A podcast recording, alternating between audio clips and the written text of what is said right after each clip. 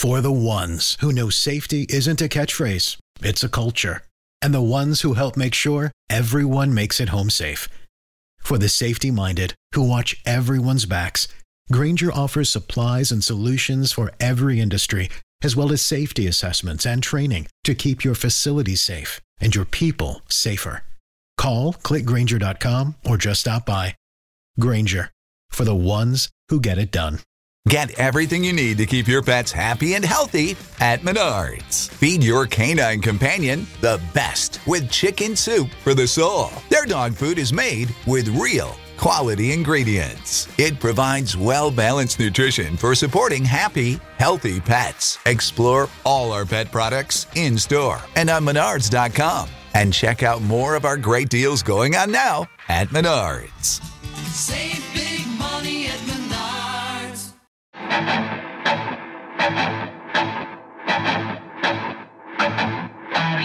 Hey, welcome in. It's the Arrowhead Addict Podcast, bi week edition. Patrick Allen, Matt Verderame here, as always.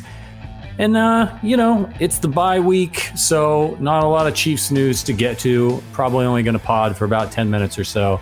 Uh, how are you doing, Verderame? Good, good. A little busier than I planned on being today. But Yeah. uh, thank you to Brett Veach. Uh, there, there's a little more than 10 minutes to talk about. So we, got, we got plenty going on. Yeah, yeah. Friend of the show, Brett Veach, uh, Right. has been on the show. Exclusive interview, Arrowhead Addict. Go back and check out the YouTube channel. Um, so obviously, we're, we're going to get to it. Um, if you if you're just tuning in and you haven't been on Twitter, and, and God bless you if you haven't been, uh, place I recommend to avoid. Yeah. If you haven't been on Twitter today or you don't know what's going on, the Chiefs made a trade. They traded for uh, former now Giants wide receiver Kadarius Toney, uh, very talented guy, a lot of upside. We're going to break it down, and the Chiefs may not be done in the trade market as the trade line trade deadline is fast approaching. Um, before we get into all that and break it down, we got to let you know that this podcast is brought to you by the Kansas City Beer Company. I had a long day, so I'm having one for the show. Not waiting, and, and you know we're not going to have a victory party this week because there's no Chiefs game. So you know you got to do what you got to do. I'm drinking the uh, Casey Beer Light. It's They're uh, not going to lose. they aren't going to lose. That's a reason to celebrate. We should just have a pod anyway on Sunday night. You know the Kansas City Beer Company. We talk about them all the time. Uh, they're absolutely fantastic. Look for them in Kansas and Missouri. That's where they're distributed. It's the Red Carton and Dare to Beer Different. All right, let's let's let's break this down. So. Verem, you you you you've you're a little bit of an insider. You kind of know some things that are going on around the NFL. You know some things that are going on around the Chiefs. So let's just give you the floor. Why don't you tell us first of all what's happening here and what you're hearing? First off, a little bit of insight, some kind of a, a shock. bit. You got a little thing, a little bit, you know, for, for new listeners. All right. So look, Chiefs trade for Kadarius Toney. They sent over a compensatory third round pick that they got for Ryan Poles when he went to the Bears to take the GM job, and they gave up a sixth. The reason I say that is I had a lot of people asking me about the third round pick, whether it was conditional or compensatory, because Jordan Schultz had tweeted out, who by the way does great work. He's over at the score, super nice guy. I think just just had a like a typo. It, it, he wrote it was conditional. It's not. It's not conditional. It's just a it's a straight up compensatory third and a sixth. Okay, so from talking to league sources on this and people with knowledge of the deal, my understanding is look, for the Chiefs, it's an upside play, right? It's it's a guy who was drafted in the first round last year by the Giants, flashed as a rookie, had over 400 yards receiving, dealt with some injuries. This year has barely played, only played two games, has two receptions and zero yards. Now, this question is that how hurt is he? Was he being held out because he fell out of favor with the Giants? The Giants have a new regime. And sometimes you'll see that when guys are are drafted by one GM, then another GM comes in and, and things haven't panned out, or maybe they're not seeing eye to eye, teams will move on. So the Giants recoup a couple of picks. They move a, a first round talent on. And of course, this is a Brett Veach special, right? He's a first round pick who didn't work out somewhere. I mean, heck, they've done this already with the Giants with DeAndre Baker. They didn't have to trade for him, sign them outright. Well, I think with Toney, he's going to come in, he's going to add to this this receiver room, and he's somebody who has four three speed, uh, good body control, big fast guy down the field. Now, questions with him: durability, off field, how committed is he, how engaged is he? But the Chiefs look at it like, listen, the next two years he costs 4.4 million total against the cap. They have a fifth year option on him for 2025 if he warrants it at that point. And so for the Chiefs, this is a long play. This isn't just, hey, he's going to come in here and, and, and line up at the X tomorrow and he's going to dominate. They're not putting Juju Smith Schuster on the bench. They're not putting MVS on the bench. Like this is if Toney plays, he's going to rotate in, you know, alongside of Mecole Hardman, uh, alongside of Skyy Moore. I mean, that's what this is going to be, right? And maybe he has some impact in the return game. Well, it wasn't a wasn't a huge factor in the return game with the Giants. Maybe return some some punts and whatnot. But I, I got to be honest, I don't think I don't think that this is a now move as much as it is a a long game for Kansas City here. But it's a guy who's young with talent, and they they sent over a couple of picks for. Yeah, and it seems like it's a, it's a smart move, right? I mean, he's here's a guy who is look, Juju signed for one year. He's playing well. Chiefs, I'm sure, maybe if it can, continues to go well, would like to bring him back, but it's not a guarantee. Sure. The receiver market, as you mentioned, is crazy. It blew up last year. It's one of the reasons why Tyreek Hill isn't on the team anymore. Yes.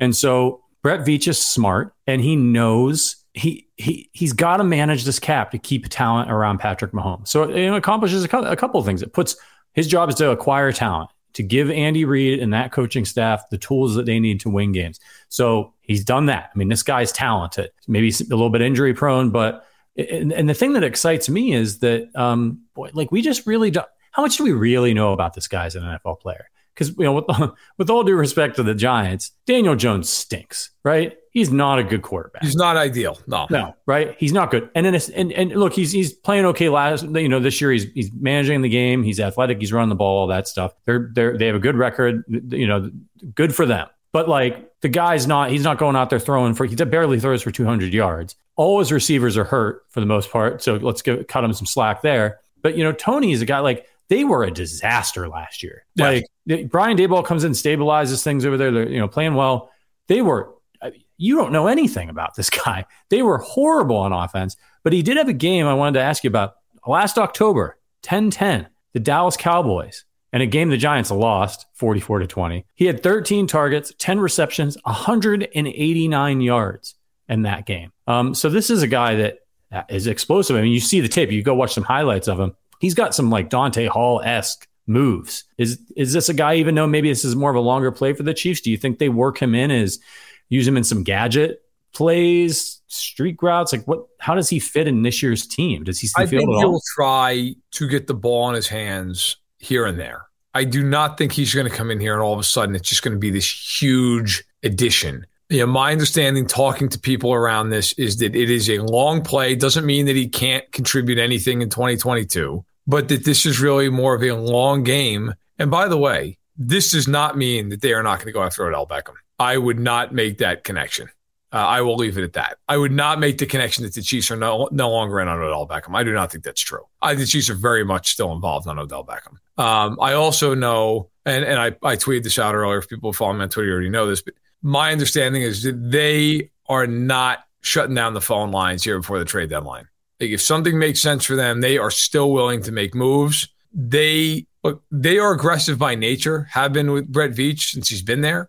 I do not believe, and and from my again, my understanding of it is they are not they are not willing to just say, okay, we're done now. They still have a lot of draft picks. Uh, they still have double digit draft picks. So the Chiefs, if something makes sense for them, they're going to do it. Now, I I would think at this juncture that a move, a trade anyway, would be in in a defensive nature. I would think it would have to be. But with all that said, Odell Beckham is not a trade; he's a signing. And if they can get Odell Beckham, I, I think they, they will continue to pursue that vigorously. So uh, I think it's more about where does Odell Beckham want to go rather than would the Chiefs sign Odell Beckham. With due respect to Kadarius Toney's talent, he is not Odell Beckham. The Chiefs yeah. are not going to close the door on Odell Beckham Jr. because they got Tony. That right. I mean, that's just nonsensical. It's insane. So I, I would I would keep that in mind. As a golfer, for years, I've been hearing PXG say nobody makes golf clubs like they do. Period. You know what? They're right. I went in for a fitting and saw for myself. Went in to swing the PXG Black Ops driver, and let me be honest, I was skeptical. Well, again, I, I loved my old driver. I had a uh, another very popular big name brand. I love my driver, but they brought me in just to to put it to the test. The PXG driver, it won. It was I don't know seven to ten yards longer. The dispersion was better, and the fitting experience was legitimately phenomenal. You know, I went in being a skeptic, and I came out being a true believer It feels like a premium club in your hand. And not just that, the, the ability of, of the actual fitting process blew me away. We went from extra stiff to regular stiff shaft.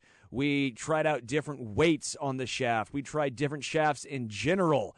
Um, we, we were messing with the weights in the driver, going from a 10 and a half degree driver down to a nine. As someone who has a high launch angle, who gets a lot of loft and height on their ball, I needed something that was a little lower. So we moved the weights to the front of the club. It, it was such a wonderful experience. I mean, they analyze every little bit of information to get the perfect fitting just for you. Um, again, I was blown away by the PXG Black Ops driver. PXG made me a believer. They'll do the same for every golfer in Kansas City. Visit pxg.com slash arrowhead to schedule your fitting at PXG Kansas City. Uh, that is 7517 West 119th Street in Overland Park. Get fitted for any club and you'll get a dozen golf balls free. That's pxg.com slash arrowhead to schedule your fitting. pxg.com slash arrowhead. Limit one dozen golf balls per person. Promotion ends June 30th. Other terms and conditions may apply. See store for details. Why are so many dogs suffering from health issues? Actress Katherine Heigl, who's helped save over 16,000 dogs through her foundation, says she's seeing more issues with dogs' joints, odors, and health than ever before. After doing a ton of research, she feels there's one place we can look to support any dog's health their food. So she decided to create something she could actually feel good about feeding her dogs. It's called Superfood Complete. Superfood Complete is made with over 30 of the healthiest ingredients on the planet, including several superfoods vital to your dog's health. Badlands Ranch also sponsors the Jason DeBus Heigl Foundation, which has helped rescue thousands of dogs and place them in loving homes. Dogs across America are trying this food and experiencing amazing health benefits. Now, my dog absolutely loved this. Um, I gave this to my dog Bailey, and he just gobbled it up. It was uh, hilarious to watch. He's a fairly well trained dog, okay? Uh, fairly well trained. But he literally would sit by where the food was and just wait for it. He would sit and try and act all proper. He never did this with any of his other food. Uh, so, safe to say, it tastes very, very good.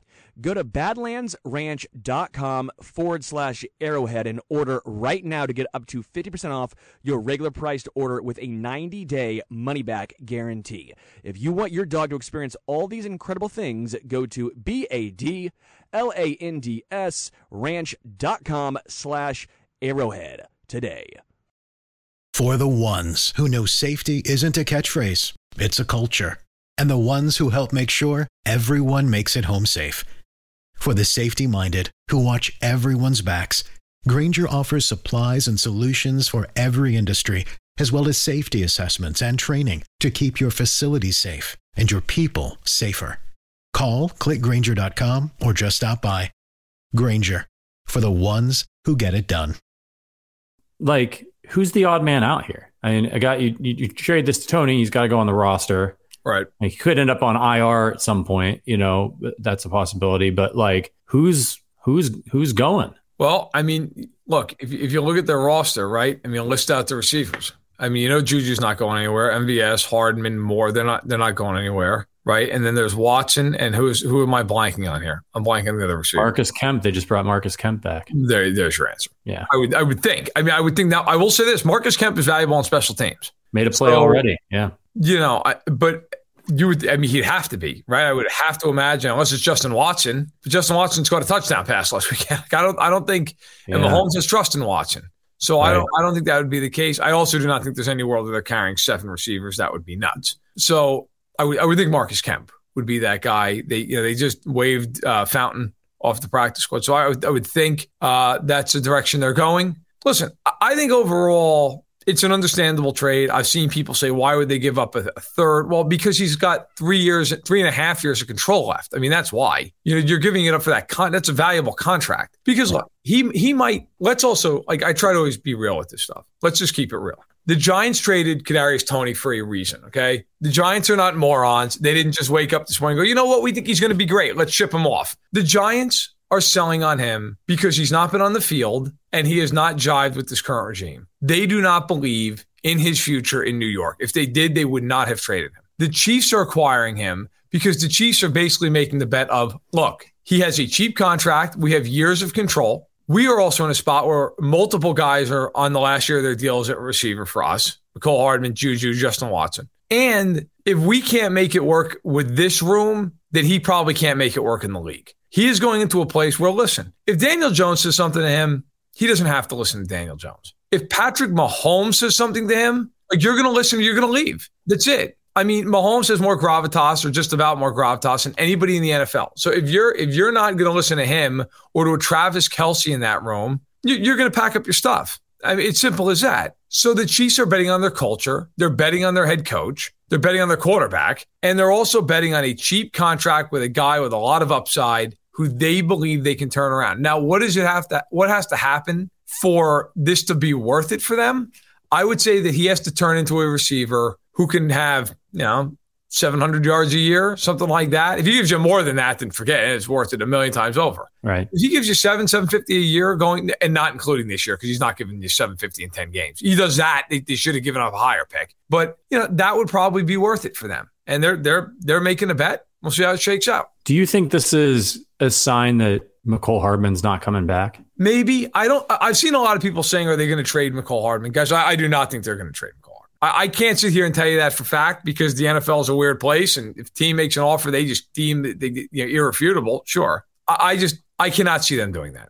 Mecole Hardman just had three touchdowns in San Francisco. Right. Say whatever you want about the guy. Like he's he's a valuable piece. Like he's not Mecole Hardman gets, I believe, somewhat of a of a misunderstanding when it comes to Chiefs fans. Because he came in after Tyreek Hill and people looked at him and were like, well, he should be Tyreek Hill. He's not Tyreek Hill. He is never going to be Tyreek Hill, which I think we all understand and acknowledge at this point. But what Hardman is, is a mismatch at times for teams. And when the Chiefs utilize him properly, he can get big gains. I don't think you, when you're trying to win a Super Bowl, like when is the last time a team that was in the midst of a Super Bowl run starts selling off guys at the deadline? You're not going to do that. I got to be honest. If the Chiefs, if the Chiefs trade Hardman and get any less than like a second round pick, which they're not going to get for him because he's not worth a second round pick, I mean, I would I would lose my mind with the Chiefs over that. Right. Like, what, what are you going to get? For, like, I guess for all the people who are like ready to ship him out, what do you think you're getting for him? Yeah. He signed for ten more games. Like, what? What do you think? Like, the team's going to call up and give him a first? Like, I- I mean, nobody's doing that. The Chiefs would be getting a day three pick for him. You're not. You're not trading Mecole. Mecole Hardman's worth more than that to you. And I don't even know. Like, look, are, is he definitely gone after this year? I would say more yes than no. But at the same point, like, is there a world where he's back? I mean, Demarcus Robinson kept coming back year after year after year, and I got to tell you, Mecole Hardman's better than Demarcus Robinson ever was. That's so, right. you know, you don't know how things are going to shake. Like, I think the Chiefs would want to sign Juju, but let's say Juju continues his pace and he has 1,200 yards this year. I mean, what is he going to cost? He's 25 years old. That's not going to be cheap. Right. You know, so like there's a lot of scenarios here. If I'm the Chiefs, there's no way I'm moving Hardman unless some team makes me a ridiculous offer. Yeah, uh, I agree. It's it's. I think what is is is exciting and smart about this on the part of Brett Veach is he now has tons of options. Right, you lose a Tyreek Hill. What are we going to do? He goes out, he gets a boatload of guys. He drafts Skyy Moore. Now he's got Kadarius Toney. Like, and if he brings in if he brings in Odell Beckham Jr., I mean, you're deep. You have options. You're I don't want to say totally injury proof, but you're in pretty pretty damn good shape should something happen to somebody. And you don't like you need to have weapons around a guy like Patrick Mahomes. That's what it's all about. So um, you, you get another speedster that can stretch the field. I see a lot of people in the chat. And by the way, if you're if you're watching on YouTube, if you could do us a favor and like this post, hit that thumbs up. Let's get some more Chiefs fans in here to talk about this. And of course, let us know what you think about this. Is he going to return punts? Skyy Moore, not the best punt returner uh, in his early career. This guy is blazing fast. Can he return punts for the Chiefs? Is that a way that they can maybe get him involved and start using it? I mean, again, I think I think they'll they'll look at that, but I also don't think like Kadarius Toney. Ha, you know, everybody's looking at him because of his speed, but with the Giants, he's not. He was never a guy who was was a big return man. I mean, if you go and look at his numbers, I'm going to pull them up really quick here. So, look, Toney's a guy that in the return game, he attempted one punt return his entire time with the Giants. Like, it's not like we're, it's not like Chiefs are bringing in Devin Hester here. I mean, I, I get it. But again, like I think sometimes you got to just wait and see how this shakes out. They're not going to bring Kadarius Toney in here and just shove everybody into a corner and go, "Okay, guys, listen, this guy who, who's played a season and a half in the NFL and proven nothing, Right. he's taking all your jobs now." Like he's Kadarius Toney. I mean, I, I'm not trying to like crap on it, but uh, let's also be honest about this. If the Chargers acquired Kadarius Toney, would you care? No, I mean, No, you wouldn't care. yeah. So let's not make him into He Jerry he, hasn't, he hasn't really done anything yet. He's So had prove one. it. You one know, they game. are they are betting on his talent long term. But they're not. They, they did not just go acquire somebody like an Odell Beckham, who if they sign Odell Beckham, he is coming in right away and playing, and he's meaningful, and he changes the way defenses defend you. Kadarius Toney's none of that. Look, I don't mind the trade. I honestly don't. I think it's actually a pretty fair trade. But I think in the end, like this trade is going to be judged off the next couple of years. I mean, this is th- wh- whether or not this is successful or not is going to be judged off the next few seasons. The idea that he's going to come mm-hmm. in and off the bye week just start, you know, lining up and killing Tennessee on Sunday, and I, I just, I would be floored if that happens. Yeah. This is a long game. I think he's going to play in drips and drabs this year, and if he plays more than that, great. But I could tell you from talking to people around this, the thought is this is a long play for the Chiefs. This is not a hey, quick fix. Uh, and by the way, they don't need that. They lead the league in points per game. Like, it- they don't. It's not like they're dying for for receiver help here. Like the Chiefs, they don't need Kadarius Toney to come in here and be great. Now, again, a guy like Beckham, I think, is just an opportunity too good to pass up. Like Right. if you can bring in him, if you can bring him in, he he changes the way defenses can can play you. Kadarius Toney is much more of an upside play for the Chiefs. Yeah, I think so. And uh, when you think about those picks, I think it's important to remember that's that's a compensatory pick. It's essentially a four, an early fourth rounder, Correct. right? The Chiefs are winning. It's essentially a seventh rounder.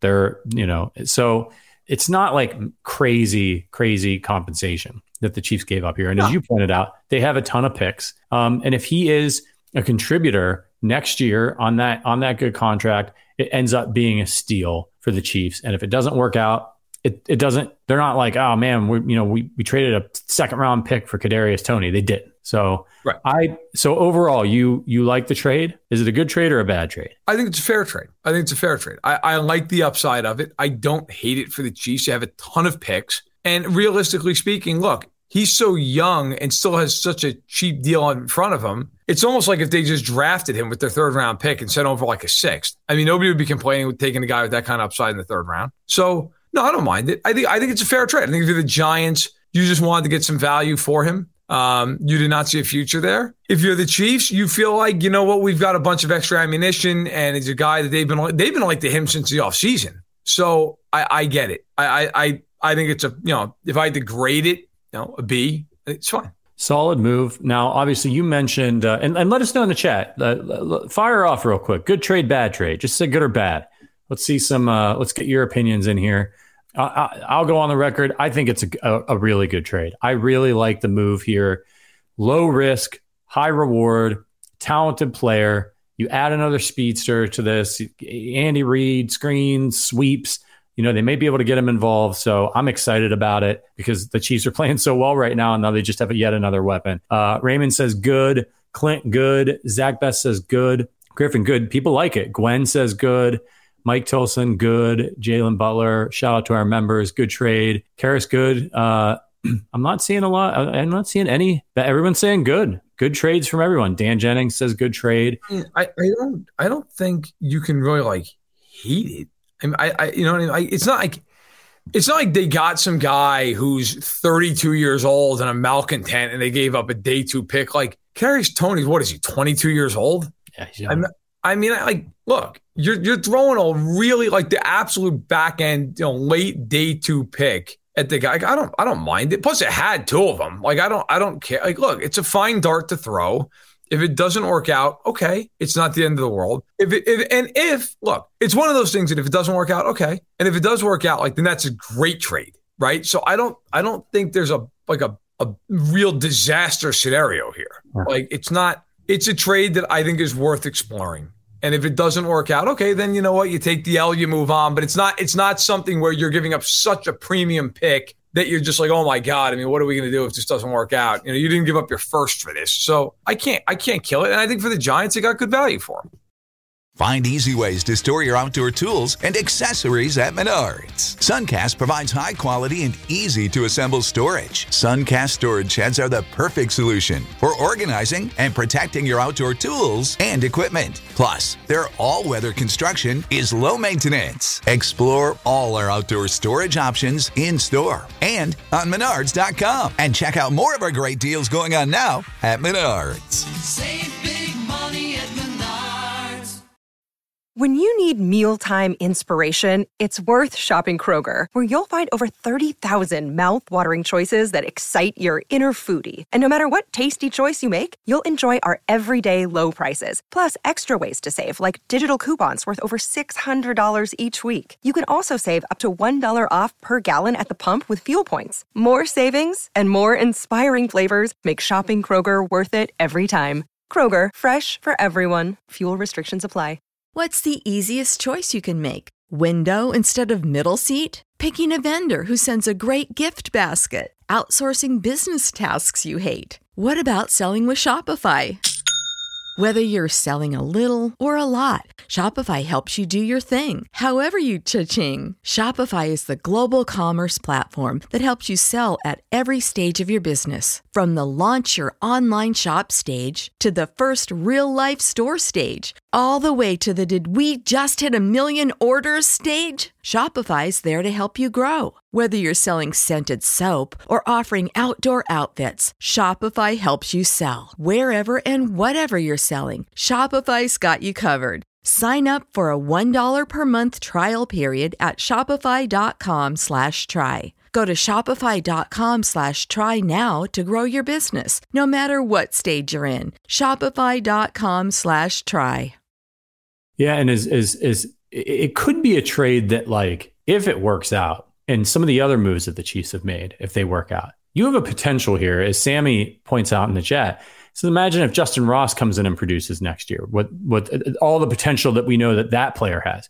Just imagine a world where Kadarius Toney reaches his potential as a first round pick, Justyn Ross reaches his potential, and Skyy Moore is who we hope and think Skyy Moore is. Now, is this pie in the sky my dream? And yeah, but like when you bring in young, talented players and players with upside like this, you set yourself up for, hey, maybe two out of three work out. I, see, but I would even say like even if one out of the three work out, fine. I mean, Right. like it's like baseball when you have these you know these lists that come out for prospects. Like these are the top twenty prospects in such and such organization, and fans are always like, "I'll tell you what, when these twenty guys come up, we're never going to lose a game." It's like, yeah, half those guys aren't even going to make it up, Right. and out of the ten that make it up, if three of them end up being really good players, that's great. That's great. Like, maybe a couple of the other guys end up being like, you know, role players in the team, you know, a middle reliever and a utility guy. That's fine. You know, I think sometimes people get so worked up over everybody that doesn't work out. If you have a normal draft class in the NFL, especially drafting where the Chiefs draft in these rounds, and you hit on two of the seven picks, and by hit on, I mean like they become valuable, like quality NFL players. And then maybe one or two other guys or special teams players or role. That's a good draft. That's fine. Like it- you very rarely are going to have the draft that the Chiefs had last year, where they just draft Creed Humphrey, Trey Smith, and and and Nick Bolton, and don't even have a first round pick. Like that's almost impossible. Or what might be shaping up to be this year, where they, they get these corners. I mean, if Trent McDuffie ends up being what everybody thinks he's going to be, with due respect to George Karlaftis, even if George Karlaftis ends up being a, nobody, which I don't think is going to be the case, but even if that were to happen, if they got Trent McDuffie, Joshua Williams, and Jaylen Watson out of this, that's great. That's a great draft. Like I, the rest of it's almost irrelevant. Like you're thrilled to, you're, and, and then you always get the people who are like, yeah, but they missed on this one pick. Yeah, well, no kidding. I mean, that's that's the way the world works. But out of Toney and Moore and Justyn Ross, if one of those guys becomes a big time player, that's great. Yeah. You you what did you invest? A second rounder, a third and a sixth, and an undrafted free agent. I mean, if you if you really hit on one of those guys, that's awesome. That's that's great asset allocation. Yeah, when one of those when one of those outside the box or you know value picks work out, and we saw it with Justin Houston, right? Getting Justin Houston in the third round. Right. Sometimes when those pay off, man, it makes a big difference. You get a contributor like that. So Travis you're right. The Chiefs get one really good player out of this. It's fantastic news. So speaking of good players and and the trade market, you said you didn't think the Chiefs were done. Obviously, I think a lot of Chiefs fans. I think if there's any negativity about the Toney trade, it's you got a bunch of Chiefs fans sitting there going, "Can he rush the passer? We need pass rush help." right? We could have, and then they see yesterday that Robert Quinn, who uh, has been talked about as potential for the Chiefs on this podcast and elsewhere, goes for a fourth. Yes. To the Eagles, who who could be a potential Super Bowl opponent should the Chiefs be lucky enough to make it that far. To, I want to get your opinion first on that trade because we didn't get to talk on this podcast about it, and and also, uh, do the Chiefs look for a pass rusher? And now, who? Well, I think they have to. I, I think they're they have to. Uh, number one, number two. Like I mean, we've gone through all the names, you know, like the, we've gone through, you know, the Montez Sweats of the world and Daron Payne and John and John, um, excuse me, and Yannick Ngakoue, uh, and and Josh Allen. I mean, we, we, you know, and of course Brian Burns, who I do not think they will go after because I think he costs too much. Uh, but we've gone after, we've gone over all these guys. We've gone over all these guys. You know, and, and look, Quinn. I think it's a good deal for Philadelphia. Plus, they got the Bears to eat a lot of the cap money. Uh, I said that I thought he'd go for a fourth or a fifth, and I, I can't remember if it was on this podcast or a radio spot or whatever, but I said I thought a fourth or a fifth and a fourth if the Bears would, would eat some of the contract. Well, that's exactly what ended up happening. So I'm not surprised at the value. I think it was dead on. Look, he's he's the Bears version of Carlos Dunlap. I think you know in the sense that he's a better player, but this year you know has one sack. Um, now that said, I think he would have been great for Kansas City because I think he could have been this year's version of Melvin Ingram. You know, a guy you bring in, he's going to give you you know what a rotational amount of snaps. He's going to be good for you. I I think that it's one of those things where if you are Kansas City, you are kicking every tire with this because you need a pass rusher you know, Bradley Chubb's out there, but the Broncos are not trading him to the Chiefs. That's not happening. So, you know, you keep looking, you keep looking around. Uh, you know, I, I can't imagine that the Cardinals are looking to sell, even though they're three and four. I mean, JJ Watt, last year of his contract, you know, I don't know. I, I can't imagine they're looking to sell. Then there's Ndamukong Suh, who's a free agent. Would you bring him in? He's out there, he's available. At this point, you're trying to catch lightning in a bottle with an edge rusher. I mean, that's what you're doing. Yeah. And I think if you're the Chiefs, that's worth pursuing right now. Not at a real high pick price, but it's worth pursuing nonetheless. You know, you're an NFL, something of an, of an NFL historian. And I was just thinking about this the other day when I saw that Bradley Chubb was was potentially available, and knowing that very unlikely the Broncos would want to trade him to a division rival. Right. Um, although it has happened in the past, we have seen division rivals do big trades before. But has any team ever done like a sort of backdoor trade where, like, for example, the Chiefs want Bradley Chubb, but they know the, the, the Broncos will tell them to go fuck themselves if they call about it. Yeah. But they call up somebody else who has somebody that the Chiefs have somebody that they want. And they, they say, hey, trade for Bradley Chubb, get him, and then trade him to us and we'll give you this. Has that ever happened? Not to my knowledge. Um, I there might even be a rule against that. There might even be a hmm. rule. Like I know in the NBA, if you acquire a player, you have to have them for like six months. So there, I'd, I'd have to look at the, the CBA. I'm not even, right. I'm not 100 percent sure. I, I think that would be a difficult trick. It'd be hilarious. It would be so funny. it would be a difficult. It'd be a difficult thing to pull off. Yeah. Um, yeah, no, they're not. The only way they'd be able to get Bradley Chubb is if they just uh, overpaid astronomically, and you don't want to overpay astronomically to anybody, let alone your own division. Yeah. So um, and by the way, I see John's asking this question. I'm going to answer this because um, it gets asked a lot. Do you think the fact the NFL draft is in Kansas City next year could impact the willingness to trade our first? I know that they jokingly talked about that in a press conference. I do not think that would impact what they do. They're trying to win the Super Bowl. You know it would be even better than going up and making a first round pick next year? Walking out with the Lombardi trophy. Right. You know, I mean, I I can't imagine that the Chiefs feel like they could get a guy who are like, man, this guy's going to win us a Super Bowl. And Clark Hunt's like, listen, listen, that sounds great, but we got to announce our pick next year. So yeah. we're good on that. Like, I, th- that's not going to happen. Like, if, if Brett Veach thinks that they have their guy that's going to push them over the top, like, they're not going to care about that. I promise you. They're not. That, that is so far off the radar for them. They, they want to win the Super Bowl.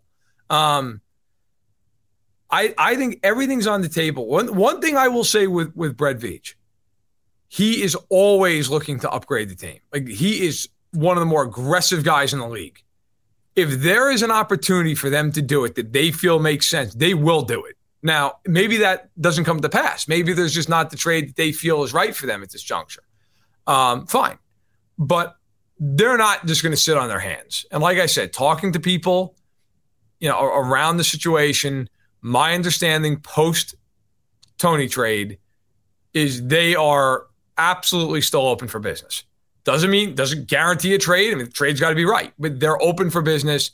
They are absolutely willing to continue to upgrade the roster. And they've, you know, it's kind of interesting because they've they've gone up against Buffalo so many times now, and they had this game this year against them early in the season before the trade deadline. Right. So it gives a little bit of information to the Chiefs, right? Like, do you think that they consider that, or that you know, if they're making a trade, it's it's it's really to get by Buffalo, right? Yes, you have to have Buffalo in mind. With all due respect to the Ravens and the Bengals, who we need to talk about in a little bit because they've got So major problems. here. Um, you know, that's who you're trying to get by. And you've No got to you've got to get sacks and pressure on Josh Allen, or the guy's gonna. And it's with he's so mobile, so it makes sense. And I, I I'm with you. If Brett Veach, I, I believe Brett Veach has full authority to do whatever he needs to do. You know, with with those picks, Clark Hunt is a is, is pretty savvy guy. like you know, and and besides, besides, there's ways to get back in the first round if you need to get back in the first round. So um, if that's really important to the Chiefs, that it's that important because it's in Kansas City, they can find a way to do it. I think the Chiefs absolutely should consider making a move. But the one thing I'll say about Brett Veach is he he usually makes pretty smart moves. He he doesn't, you know, he makes moves like this Kadarius Toney trade. So um, you know, I, I don't know what's going to happen, but it's going to be a fascinating. How, how much longer do we have to go to the deadline here? November first. November 1st. So just a couple days. Um, so buckle up, Chiefs Kingdom. Um, all right. So we know the Chiefs are hoping to get better. And then they got 10 more games to play. Now, I think as far as the first half of the year, I think we're pretty, it's pretty much gone how you and I expected it to go, with the exception of a horrendous loss to the Indianapolis Colts, which, you know, I think if Harrison Butker doesn't get hurt in the first game of the season, we're sitting here talking about that game as one of those games where the Chiefs played like shit and won anyway. Right. Yeah, Right. probably. And they're sitting here and they've got one loss and they're down with the tiebreaker to Buffalo. And we're feeling great. And we're feeling good about their chances to get the number one seed um, because we're looking at the second half of their schedule and it's not quite as demanding. Unfortunately, it did Right. happen. So as we start to look ahead to the second half of the year, I mean, what do you think the Chiefs' record is going to be? And I guess before we kind of break that down, let's talk about the Bengals really quickly because the word is Ja'Marr Chase, much to the total destruction of my fantasy team, Yep. has a what is it, a hip injury? Hip and injury, might, might go on the IR and could miss four to six weeks. Is that what I'm reading here? Correct. Per Adam Schefter. Yes. All right. Now we know that the Bengals are deep at wide receiver. Tee Higgins is excellent. Tyler Boyd's not a, a slouch. But how does this impact what the Bengals are going to try to do? I mean, it impacts them a lot because, with due respect to Tee Higgins and, and Tyler Boyd, they are not Ja'Marr Chase. Okay. Um, Ja'Marr Chase tilts the field in a way that very few players do. And so you're dealing with a hip injury that I, I did read um, does not need, does not require surgery, which is good. Um, but he is going to be out for four to six weeks. Now, you know, I know people are already trying to do the math sitting there right now. The Chiefs play the Bengals in six weeks. so, Perfect. you know, we're, it's going to be right on the edge. Um, but if you look, if you're the Bengals, I wrote down exactly how this all shakes in terms of their schedule. Their schedule is not bad over the next few weeks. They should be able to survive it. I mean, in the, in that stretch, so the Bengals in that stretch of time, here here's their schedule. If it goes to full six, at Cleveland on a Monday night, home to the Panthers, a bye week, at the Steelers, at the Titans against the Chiefs. I mean, they they could they could win every single game. I mean, hey, until they get to Kansas City, uh, I do think they need him to beat Kansas City. But if you are, uh, like, if you're if you're sitting there and you're the Bengals, you're like, okay, we can survive this, but it uh, it's a big blow. There's no doubt he's a, he's a great player, um, and you know you're looking at you know, four to six weeks. Look, a hip injury is significant. Like that's a real that's a real deal. Like that that's a that's a real situation. I mean, you're waiting for uh, according to Paul uh, Dehner Jr., who writes for the Athletic, who covers the Bengals. Um, I mean, this is about waiting for a bone to heal.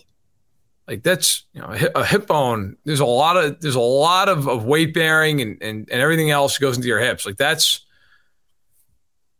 that, that that's a scary injury. So for the Bengals, they need him back. I think they will survive this this time period because they have a pretty soft schedule, and I think they will win even without him. But let's be real, it changes their entire offense. It does. I mean, Higgins is a deep threat. Sure, he's not Chase. I mean, it changes everything about the way you're going to defend them.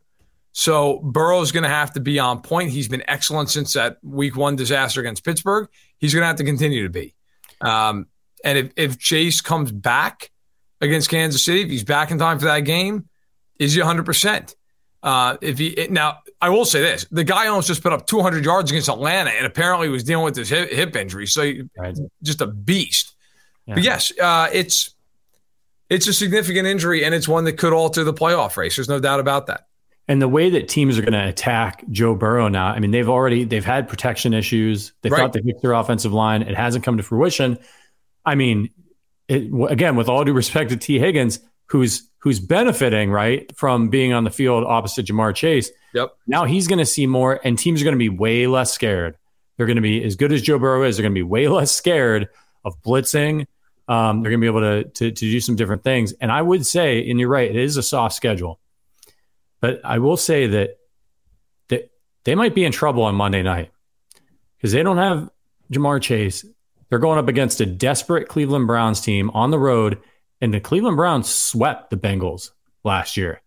Sometimes there's those matchups where a team just gives you problems. It's like the Chargers, even before Herbert. Remember, like Chargers just always gave the Chiefs problems.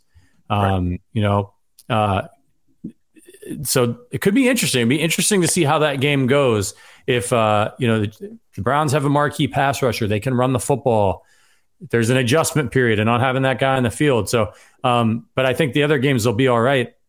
And you're right though. The second half of that, they better win now because then they play Kansas City, then they have another game against Cleveland, then they go to Tampa Bay, who I think will be playing better football by then, as bad as they've been, at New England, which it's Belichick, so you just never know and then the Bills and the Ravens are how they finish their season. Yep. No, it's so, a hard I mean, schedule. The, the, the, last from Kansas City on, it is a rough ride. I mean, yeah. it, and that Browns game will have Deshaun Watson. That's so, right. Yep. You know, I mean, it's no, it's a good point, Patrick. It's well said. I mean, that that is going to be, um, geez, Tom, you putting that you put that in there for a second. I read that as Kelce's out four six weeks. I was like, what? Um, don't even don't even put that out in the world. My God, I, I read that for some Like, wow, I feel like I should know about that. Um, no, so look, no, the Bengals have to win those games because you, as you point out, yeah, I mean their schedule is really tough. It, it's much harder than Baltimore's because Baltimore doesn't play a first place schedule like the Bengals do. They play a last place schedule. Yeah, so they benefit. Very, very interesting to see how this is all going to shake out. But yes, for the Bengals, you got to find the way, even if it's ugly for the next handful of weeks. You don't care. You just got to win the games, right? You just have to find the way to win the games. Um, and if they can do that, sure, great. I, I wonder you know, I've seen a lot of people say he's going to come back for that Chiefs game, and maybe he does. Maybe he's just healthy and he's ready to go. And honestly, good. good. I mean, I hope I hope he returns and he's healthy. He's a great player. Uh, you do wonder, though, if you're the Bengals, like that's not the kind of injury you're bringing anybody back early from. Like you, you just you can't risk that. Like you, you cannot. It's just hip. Like that is something that you don't want that to become a recurring thing. Right. You know, this this isn't oh he broke his, his pinky and it's in a cast and you know we're gonna put a splint on. I mean, this is like that's that's a, a hip injury is scary. So yeah. if you're the Bengals, he's got to be 100. Um, Especially by the way, if they win a whole bunch of these games before they play Kansas City, you know, then it's like what's more important. But that all said, listen, right now it's four to six weeks. Let's see how it plays out. My guess is he would go on injured reserve. It seems that that's kind of the uh, expectation, which would put him out the minimum of four weeks and then go from there. But I, I find it uh, very interesting to see how the Bengals are going to cope now without easily their best playmaker on offense. Yeah, and uh, for all you listening out there, you know, if you like this podcast, you want to get involved in the Chiefs community that we're building here, the Arrowhead Addict podcast.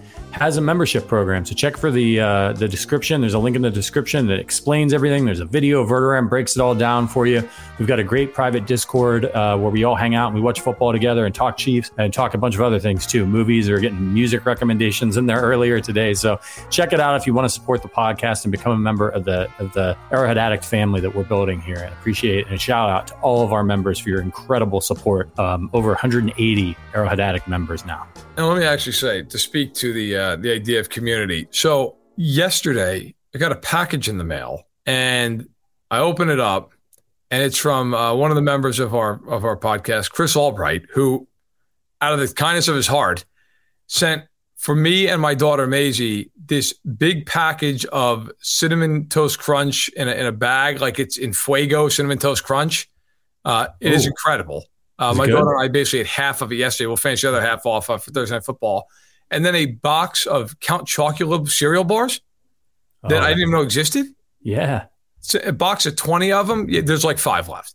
Yeah. Uh, but It tastes just like it. so, Chris, you're the man.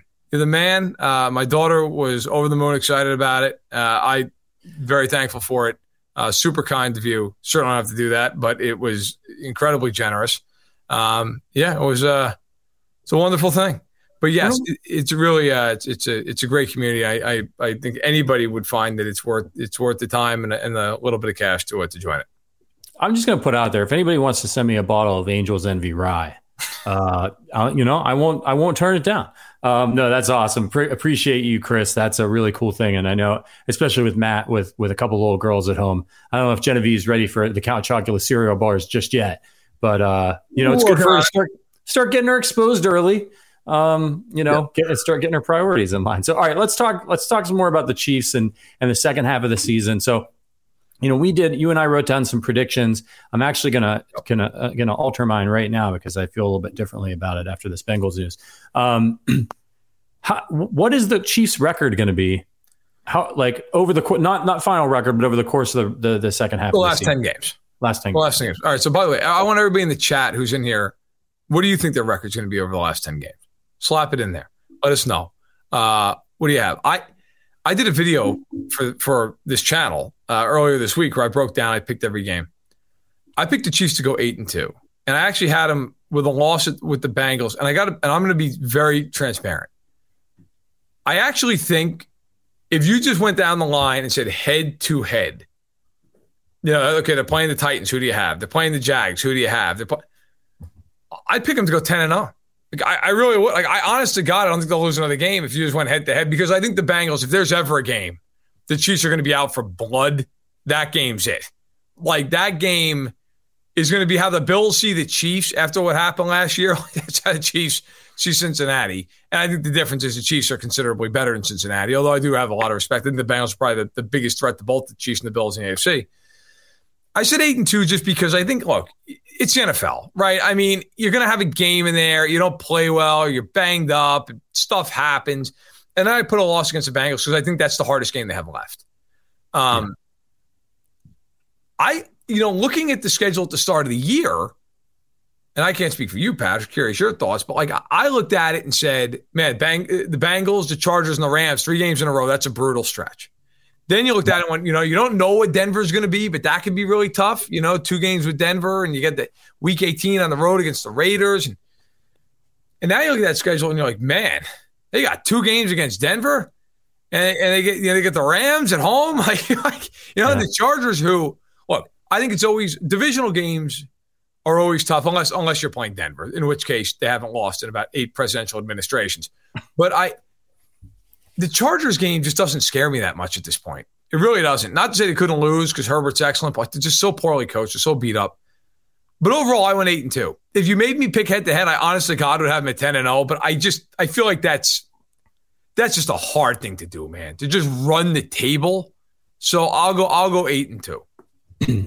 I think it's a good prediction. I, I originally had them at seven and three because of because of that Bengals game. I thought it might be a tough one for them, but now with that news, and I'm and I'm looking at the schedule, the rough stretch that they're going to have is from November 20th to December 18th. They play four road games in five weeks. Right. At Los Angeles, and then home against the Rams, then at Cincy, at Denver, at Houston. Correct. They're not going to lose to Houston. They're probably not going to lose to Denver. Um, but that that stretch of, of of the LA Chargers, LA Rams, who we'll see, they're coming off a bye week. They they need to make some major change. They need to get Matt Stafford going. Sean McVay's a really good coach. I don't think they're going to keep playing like garbage. I just I don't believe it. I think they're too talented, and I think their their coach is too good of a coach. So I think that's going to be a tough game. So I could see the Chiefs potentially stumbling somewhere in that that Chargers, Rams, Bengals section. Sure. Um, and but I'm going to go with you. I'm going to go eight and two, but I really only think they're going to lose as long as they play up to the, their potential. Uh, I don't. I, I think they might only lose one game, and I think that Raiders game, it might it, it might be a, a gimme for the Raiders. That the Chiefs might be sitting down. Um, that's the thing that's really interesting. Is that's a game where who who's motivated and who's not. like, right. Yeah. Are, are the Raiders playing for anything at that point? Yeah. Who knows? Maybe the Raiders are playing for their lives. Like maybe, like, couldn't you see that being that? Because you know, week eighteen they don't announce the, the schedule beforehand. Like, I mean, you know who's playing who, but they don't announce like the times. Right. Couldn't you see that being the Sunday night game where the Chiefs are like playing for the one seed because they've won like nine in a row, and and the yeah. Raiders are playing to get in the playoffs? Right. I mean, you know, I mean, it's it's crazy. Like, I, you know, who knows? I so you, you do you never know with week eighteen because it's just there's so many variables. I will yeah. say one thing about those two Denver games. Denver might just lay down like a dog in those games. Denver is so shot emotionally. I, yeah. I just wonder by the time you get to those games, if Denver's just is like, oh my God, please just end the season. right. I, and, you know, it sounds a, like a weird thing to say because the first time they played Denver, I believe, and if somebody's out there and has a schedule right in front of them, I think it's week 14. It's the first time they played Denver. Um, yeah, week 14.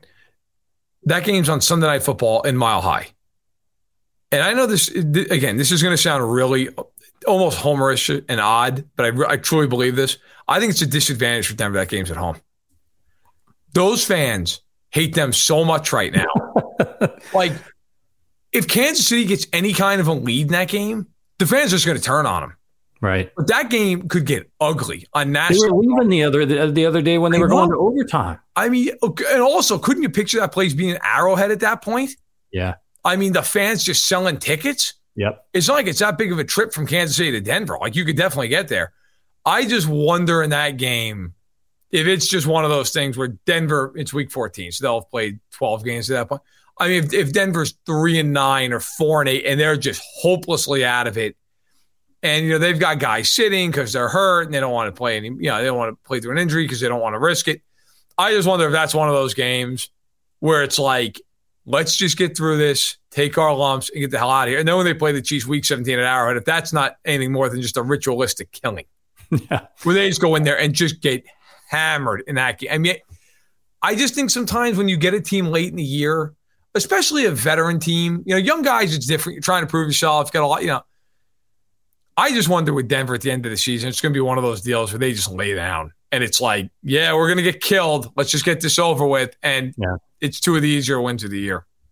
Yeah, it very well could be. I look for, you know, I, I do think Chiefs fans should be cautious. You know, the games, the Chiefs are the better team and they should win. They should beat Tennessee at home on Sunday Night Football. They should beat Jacksonville. Sure. But those aren't terrible teams. Those are teams that they've got some players and, you know, Derrick Henry and Travis Etienne and Trevor Lawrence is, is a little bit dangerous. And, you know, you got to be careful with those teams. You can't, Chiefs can't lose focus or they could have another Colts game. But I think the second half of this year, the thing that I'm most excited about when it comes to the Chiefs is I think if you were going to jump on them, you needed to jump on them before this bye week. I agree. In, integrating all these new wide receivers, all these new, new running back, and and Trent McDuffie's injured, and now now Frank Clark's going to miss some time. You know, like they had the Chiefs had to deal with a, a lot of stuff, and that they're that you've seen them this year, right? Like that we've talked about, like who are these Chiefs? Like they're a little bit, um, you know, they're not consistent, right? It's why I picked against them a couple times early in the year because I'm like, I don't know which team's going to show up, right? But the team that shows up, the team that whooped Arizona, the team that that whooped Tampa Bay, the team that whooped San Francisco. I mean, they've scored 44, 41, 30, 44, and they're still figuring it out. I mean, Mahomes is having statistically, it's a season similar to his 2018 season. I mean, through a million touchdowns, and is. 5,000 yards. So I mean, this is this should be scary for folks in the second half because what I what I think is going to happen, the offense is already good, is I think the defense is going to get a lot better. You're going to get Trent McDuffie back. You're going to get these rookies more and more time. And I think by the end of the year, you could have a really formidable team here. Well, there's no question. Uh, their defense under Spagnuolo always gets better the second half of the year, always, every single year. And there's no reason that that won't be the case with all these rookies. I'll tell you what is the biggest reason for me for optimism for them. And and this is a nice little segment. We didn't have this on the rundown. Um, the rookie corners, like those kids are really good. They're really good. Joshua Williams has been good. And I know he got beat for a couple touchdowns against Buffalo. You watch him though, he's played really well. And both those touchdowns, listen, were better throws by Allen than anything else. So it wasn't like he was in horrible position. He wasn't. Jaylen Watson's been excellent. And now you've got McDuffie coming back. You know, you've got all these other guys on the team that can play on defense, you know, whether it's Bolton or Gay or Thornhill or Reed or whoever. Cook, who by the way is playing better and better every week. Like they really are getting to where they want to be. And I'll, I'll give you the one game though in the, in the second half of the schedule that I I hope the Chiefs are ready for because if they're not, I could see it being one of these games where the halftime show is not pleasant. That game against Jacksonville, because coming off Tennessee to me, Tennessee's got to just want to want to cry with the way the schedule shook out because the Chiefs are coming off a bye. It's at home, it's at Arrowhead, and it's a primetime game. Like that is a trifecta of hell for any team playing Kansas City. But then the following week, before they go play the Chargers, they play Jacksonville on a noon kick. That's the kind of game that if you're not awake, you'll look up and you go, man, we got down 10 nothing. What the hell? Like now, now look, they could come out and, and, and overcome that, obviously, but that's the kind of game that you sleepwalk through half of it. You're down by a touchdown at halftime, and now the other team's confident, and you got to fight back. The Chiefs have to stay on their, for, them, for the lack of a better term, like their P's and Q's. They need to be very ready because while Jacksonville's not a good team, they're not a train wreck anymore. They have some talent. And if the Chiefs go out and they're ill prepared, they're not paying attention, like that's the kind of game you get got.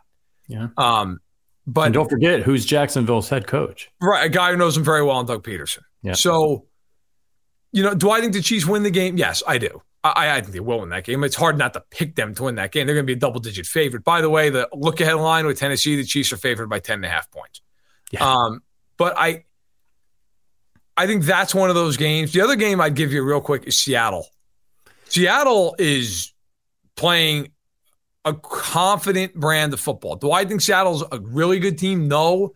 But I think Seattle believes in itself. Geno Smith is giving them confidence. They might be fighting for a playoff spot down the line. Now, the one thing about that is that's later in the year, and the Chiefs typically like.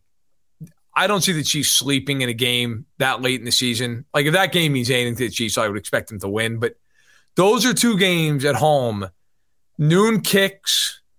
You know, especially that Jacksonville game, coming off a primetime game, getting ready for a divisional game the following week. You got to stay in the moment. You got to be ready. Yeah. You know, I think a lot of it, it's been a little bit of a weird year in the NFL this season. And I think that a lot of these teams, there's a lot of mediocre football teams. A Oh, lot of just like, yeah. just like not bad, just mediocre. And when I look at like, you know, the Giants, like they're trading away Toney when when they've got the record they have. It's because they stink. Like they know they're not really good. Um, you know what they remind me of? The Giants, a few of these teams, the Seahawks. They remind me of the 2010 Chiefs. Remember, like they Tony Moeaki and Declan number 10 and McCluster. And they, they they won the AFC West. They weren't really good. They were they just they, they had an easy schedule. They they played relatively mistake free football, and they had one really good player, right? And one really good player in Jamaal Charles that helped them just kind of and, a pretty good defense. Some some some good players on defense. That's what I think a lot of these teams are. They're the 2010 Chiefs. You know, the Jets, the uh, the Giants. They're they're not really good. And uh, as the season goes on, or once the playoffs hit, I think you're going to see some bloodletting. To be honest with you, some of these teams that make it in are going to run into a Buffalo, and you know, can you imagine what what the what the Buffalo Bills are going to do to the Jets? Uh, it would not be pretty. Yeah, right. I, I think is a, I think is a safe assumption. By the way, I've a lot of people have been talking about Mahomes. Um, and, and actually, for first, let me let me stay on on point here. So I agree with you in the sense that some of these teams, look, they're, they're not going to get in the playoffs and do a whole bunch, right? I, I agree with that. Um, I don't know that I think. I feel like the Giants traded Toney because I just don't think he was part of their plans going forward. Sure. Um, and I also think, though, you're right. Like they they understand it's still part of a process, and they need to still get more picks to get better. And you know, look, they might use those picks to package a, a couple picks and move up and get a quarterback, right? I mean, every little bit of ammunition counts, especially if you're the Giants. All of a sudden, no one's going to be drafting all that high. Yeah. So that matters. Um, I also I just wanted to respond to Cole, who said just did the math, and, and Mahomes is on pace for 5,243 yards. So I just went back and did real quick uh, napkin math here. So Mahomes in his in his second year, his first year as a starter when he won the MVP, he threw for 5,097 yards, and he threw for exactly 50 touchdowns. Through seven games that year, Mahomes threw 22 touchdowns. So he's a little bit ahead of his current pace. Uh, right now, obviously, has 20. He threw for 2,223 yards that year. And this year, he's at 2159. So he's pretty damn close, despite playing three top five defenses. Now he's going to play a whole bunch of defenses that are not top five defenses. And of course, now you have the extra game, so you can add on to his stats. This is not obviously something where, you know, we're, we're just talking about this for fun, but if you had to bet, do you think he throws for 5,000 yards this year? And do you think he hits 50 touchdown passes? I don't think he'll hit 50 touchdown passes. It's just so hard to do. I mean, he's on a great pace and and all that. Uh, I would think he could throw for 5,000 yards, but I think he'll end up in the 40s, maybe 45, 46 touchdowns. I'm with you.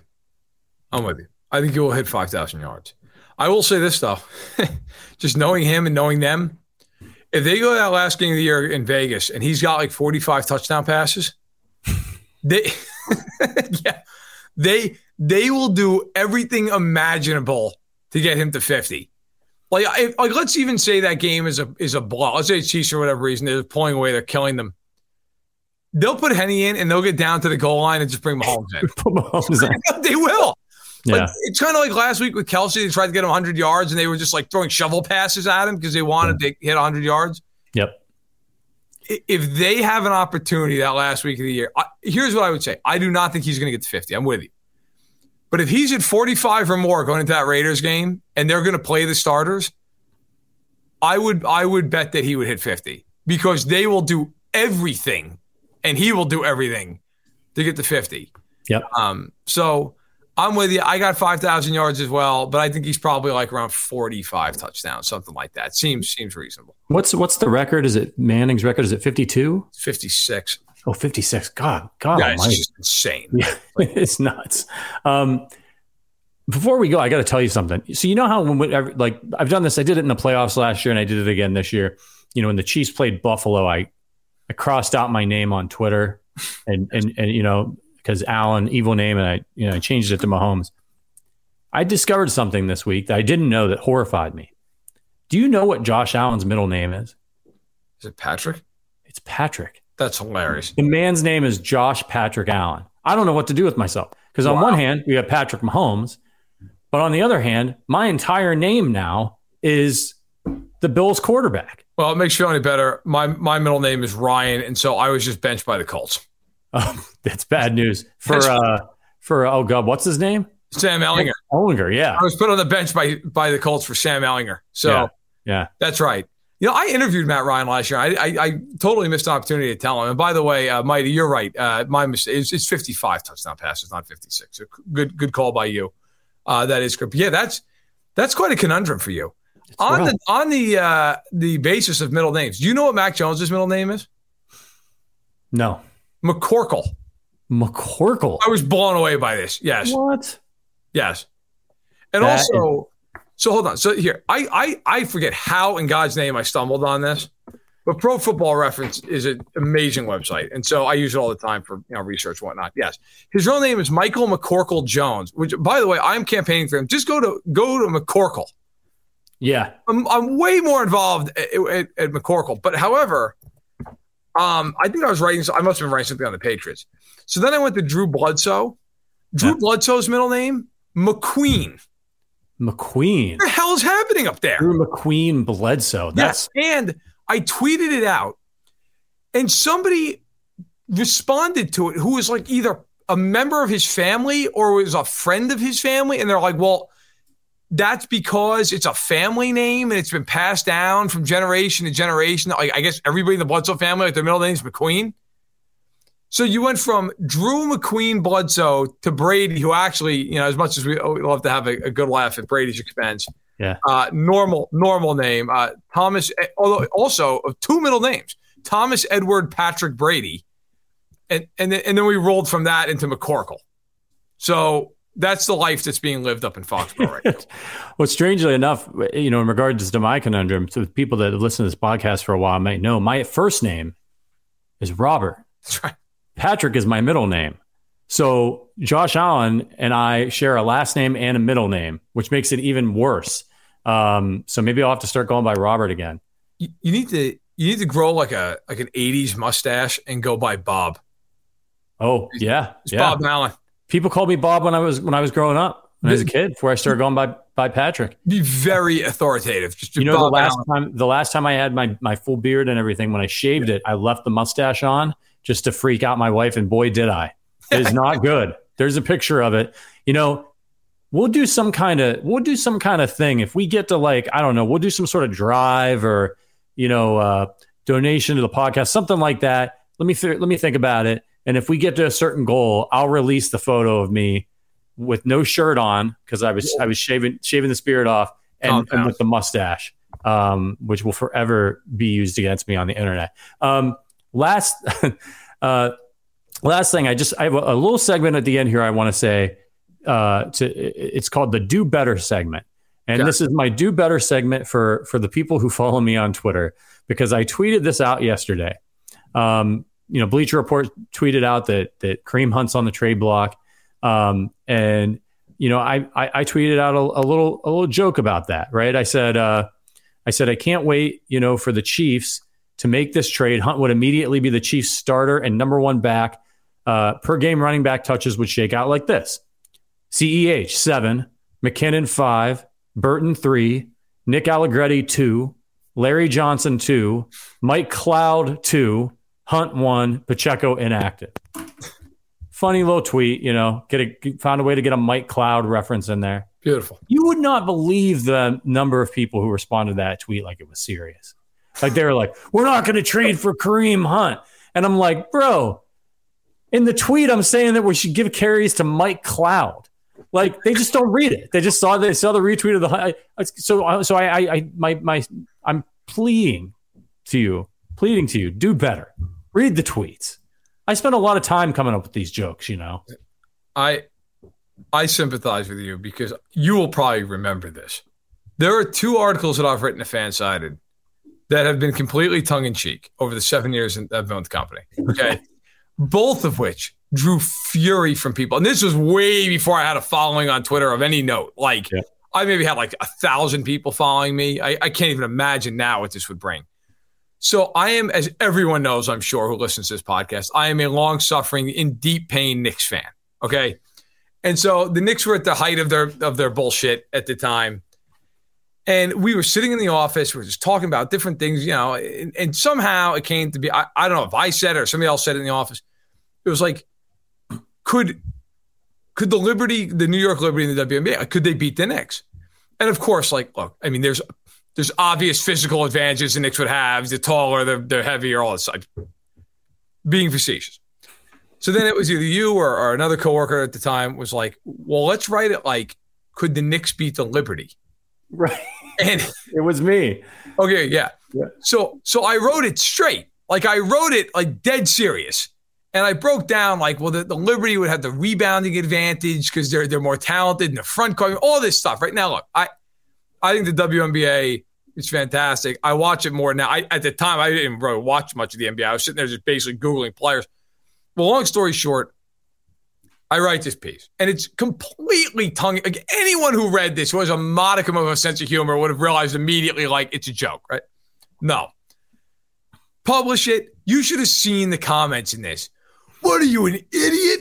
They have like six inches of a height advantage at every position. I mean, oh, and like you had guys like the absolute mansplainers of the world breaking this down position by position. Like, there's Right. no way that so and so could have boxed out Amar'e Stoudemire. You're like, no kidding. You you think like, and so I wrote that, and that got killed. The, the- my but my favorite one, my favorite one that I ever wrote, Tim Tebow. I believe it was his first minor league at bat for the Mets. Hit a home run. Certainly in the first game. I think it was the first at bat. So I wrote after that at bat because he was hitting a thousand with one homer, one RBI. I wrote that it, it was proof that he was a better athlete than Michael Jordan because both had played two sports and that he was a much better baseball player than that joke from Chicago, right? And like, again, the most tongue in cheek thing in the world. And I, I will say I remember because I got one comment that always stuck with me because it still makes me laugh. Some guy was like, I know this is clickbait, you son of a bitch, but I'm going to read it anyway. Like, Great. I should have, I should have just put that in my in my you know byline. But I I just remember being like, how does anyone think this is serious? Like, how Right. does one human being in the world with a functioning brain think these are actually serious posts? Like, if the Knicks played the Liberty in a game, what would the line be at Vegas? The Knicks by forty? I mean, it Would be more than that. The guards on the team are six seven. Like Right. you know, it's and you know people, and then you get the other people who are like, "Oh, you're saying that you know a female sport can't compete." Like, no, that's it, it's are two different sports. Like it's Right. two different things. Like, relax, calm down. I pulled up the article. Oh. Your last line of the article is from, from July of 2015.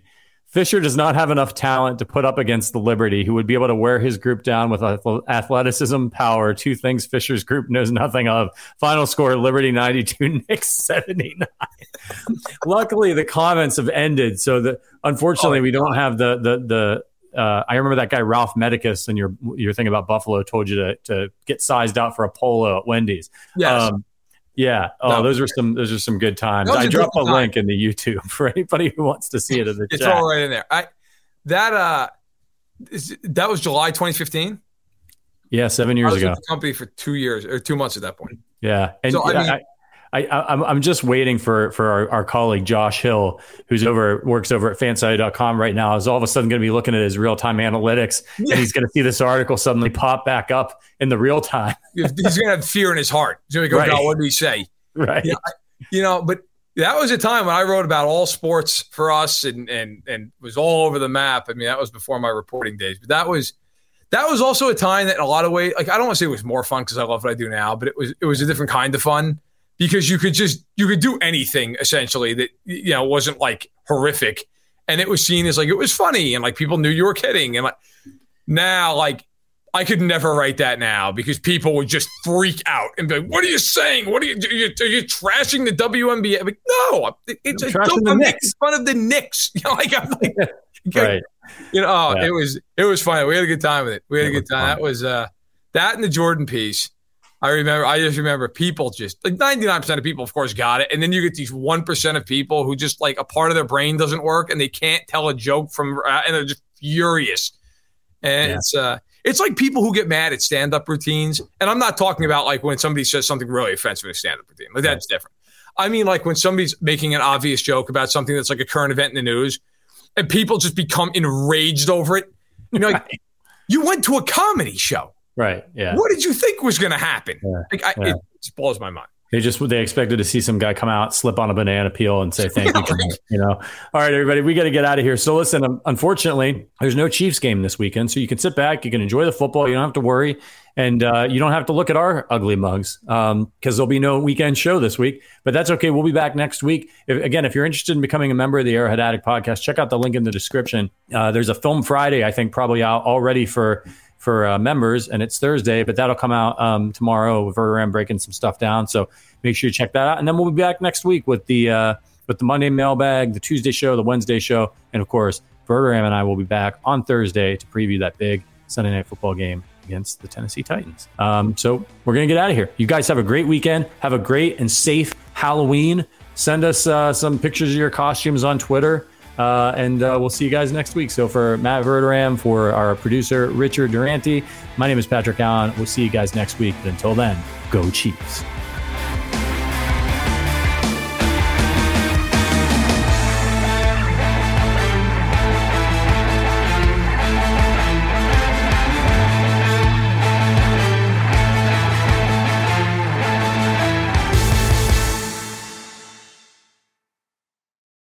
This is the story of the one.